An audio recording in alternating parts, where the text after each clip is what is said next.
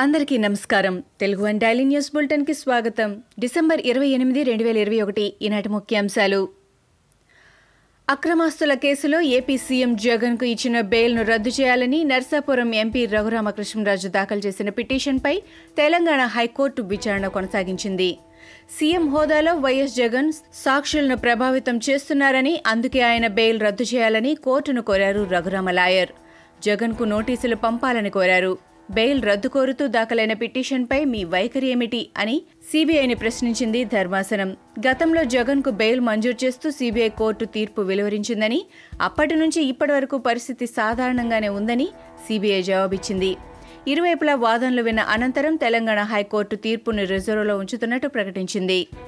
హైకోర్టులో ఏపీ ప్రభుత్వానికి ఎదురు దెబ్బ తగిలింది. ప్రైవేట్ స్కూళ్ళు జూనియర్ కాలేజీల ఫీజులను ఖరారు చేస్తూ వైసీపీ ప్రభుత్వం ఇచ్చిన జీవో యాభై మూడు యాభై నాలుగును వ్యతిరేకిస్తూ ప్రైవేట్ విద్యా సంస్థలు హైకోర్టును ఆశ్రయించాయి. ఈ పిటిషన్లను విచారించిన హైకోర్టు ప్రైవేట్ స్కూళ్ళు జూనియర్ కాలేజీల ఫీజులను మీరెలా నిర్ణయిస్తారని ప్రభుత్వాన్ని ప్రశ్నించింది. నిబంధనలు చట్టాలకు వ్యతిరేకంగా జీవోలు ఇచ్చారని వ్యాఖ్యానించింది. రాష్ట్రంలోని ప్రతి ప్రైవేట్ స్కూలు జూనియర్ కాలేజీకి అభిప్రాయాలను తీసుకున్నాకే ఫీజులు ఖరారు చేయాలని ప్రభుత్వాన్ని ఆదేశించింది. ఒక్క అవకాశం అని చెప్పి అధికారంలోకి వచ్చిన వైసీపీ రాష్ట్రాన్ని చిన్నాభిన్నం చేసిందని ఏపీ టీడీపీ అధ్యక్షుడు అచ్చెన్నాయుడు విమర్శించారు.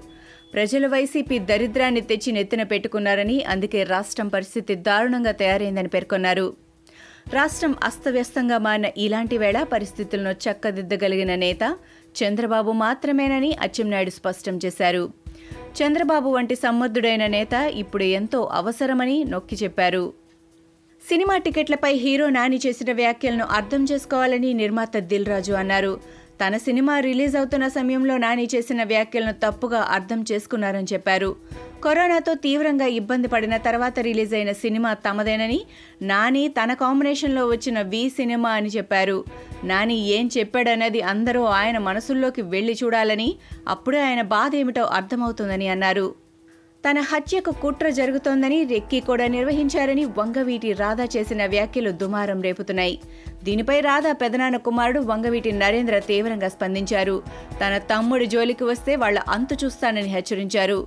విభేదాలు రాజకీయాల వరకేనని కుటుంబ సభ్యులను కాపాడుకోవాల్సిన బాధ్యత తనపై ఉందని భావిస్తున్నానని తెలిపారు. రాధాకు వ్యతిరేకంగా ఎవరు కుట్ర పనినా మొదట తనను ఎదుర్కోవాల్సి ఉంటుందని వంగవీటి నరేంద్ర స్పష్టం చేశారు. చివరి గింజ వరకు పంటను కొనాల్సిందేనని టీపీసీసీ అధ్యక్షుడు రేవంత్ రెడ్డి డిమాండ్ చేశారు. వరి ధాన్యం కొనుగోలుపై బీజేపీ టీఆర్ఎస్లు డ్రామాలాడుతున్నాయని దుయ్యబట్టారు. రైతుల ఆత్మహత్యలకు బీజేపీ టీఆర్ఎస్ నేతల వైఖరే కారణమని అన్నారు. రైతుల వరి పంటను కొనుగోలు చేయబోమన్న సీఎం కేసీఆర్ తన ఫామ్ హౌస్లో వరి పంట ఎందుకు వేశారు అని రేవంత్ రెడ్డి ప్రశ్నించారు.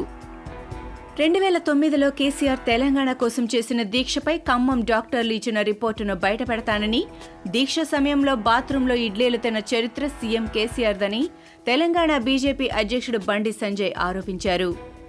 బీజేపీ కార్యాలయంలో మీడియాతో మాట్లాడుతూ దీక్ష పేరుతో ఢిల్లీ పోయి తాగి పడుకున్నాడని దెప్పిపొడిచారు దొంగ దీక్షలు ఎలా చేయాలో కేటీఆర్ తన తండ్రిని అడిగి తెలుసుకోవాలని హితవు పలికారు. కేసీఆర్ మోసగాడన్న విషయాన్ని మేధావి వర్గం తెలుసుకోలేకపోయిందని అన్నారు. సీఎం కేసీఆర్ ప్రభుత్వానికి కాలం చెల్లిందని ఎమ్మెల్యే ఈటల రాజేందర్ జోస్యం చెప్పారు. కేసీఆర్ను పిరికి పందతో ఈటల పోల్చారు.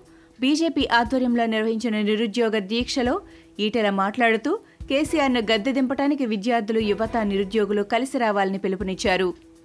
ఒక్కసారి కుప్పకూలితే టీఆర్ఎస్ పార్టీ మరొకసారి అధికారంలోకి వచ్చే ఆస్కారమే లేదని జోస్యం చెప్పారు.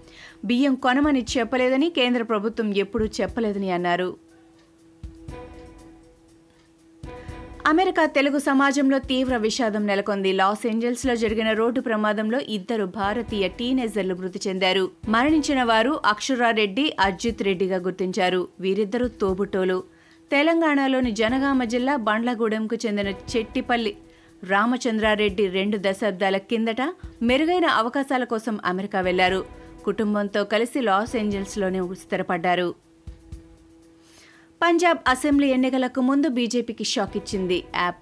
చండీగఢ్ మున్సిపల్ ఎన్నికల్లో ఊహించిన విధంగా జయకేతనం ఎగురవేసింది. చండీగఢ్ మున్సిపల్ కార్పొరేషన్లో మొత్తం ముప్పై ఐదు స్థానాలు ఉండగా అందులో పద్నాలుగు స్థానాలను యాప్ కైవసం చేసుకుంది. గత ఎన్నికల్లో ఇరవై స్థానాల్లో గెలిచిన బీజేపీ ఇప్పుడు పన్నెండు స్థానాలకు పరిమితమైంది. కాంగ్రెస్ పార్టీ ఎనిమిది సీట్లలో విజయం సాధించగా శిరోమణి అకాళీదళ్ ఒక్క స్థానంలో గెలిచింది. అమెరికాలో ఒమిక్రాన్ కేసులు భారీగా పెరుగుతున్నాయి. గత వారం రోజుల వ్యవధిలో ఒమిక్రాన్ కేసులు సగటున రోజుకు ఒక లక్ష తొంభై వేలు నమోదయ్యాయి. న్యూయార్క్ ఆసుపత్రుల్లో చేరుతున్న చిన్నారుల సంఖ్య నానాటికి పెరుగుతోంది. కోవిడ్ సంబంధిత కేసులతో ఆసుపత్రులు నిండిపోతున్నాయి. ఆసుపత్రుల్లో చేరిన పద్దెనిమిదేళ్ళలోపు వారి సంఖ్య నాలుగు రెట్లు పెరిగింది. వీరిలో దాదాపు సగం మంది ఐదు సంవత్సరాల లోపు వారే. ఇవి ఈనాటి ముఖ్యాంశాలు. మరికొన్ని ముఖ్యాంశాలతో మళ్ళీ రేపు కలుద్దాం. ఈ షోని క్రమం తప్పకుండా వినాలనుకుంటే మీరు ఈ షో వింటున్న ప్లాట్ఫామ్లో కానీ లేదా Google podcast Apple podcast Gaana మరియు ఏ ఇతర పాడ్కాస్ట్ యాప్లోనైనా సెర్చ్ చేసి సబ్స్క్రైబ్ అవ్వండి. కొత్త ఎపిసోడ్ వచ్చినప్పుడు మీకు అప్డేట్ వస్తుంది. అంతవరకు సెలవు. నమస్కారం.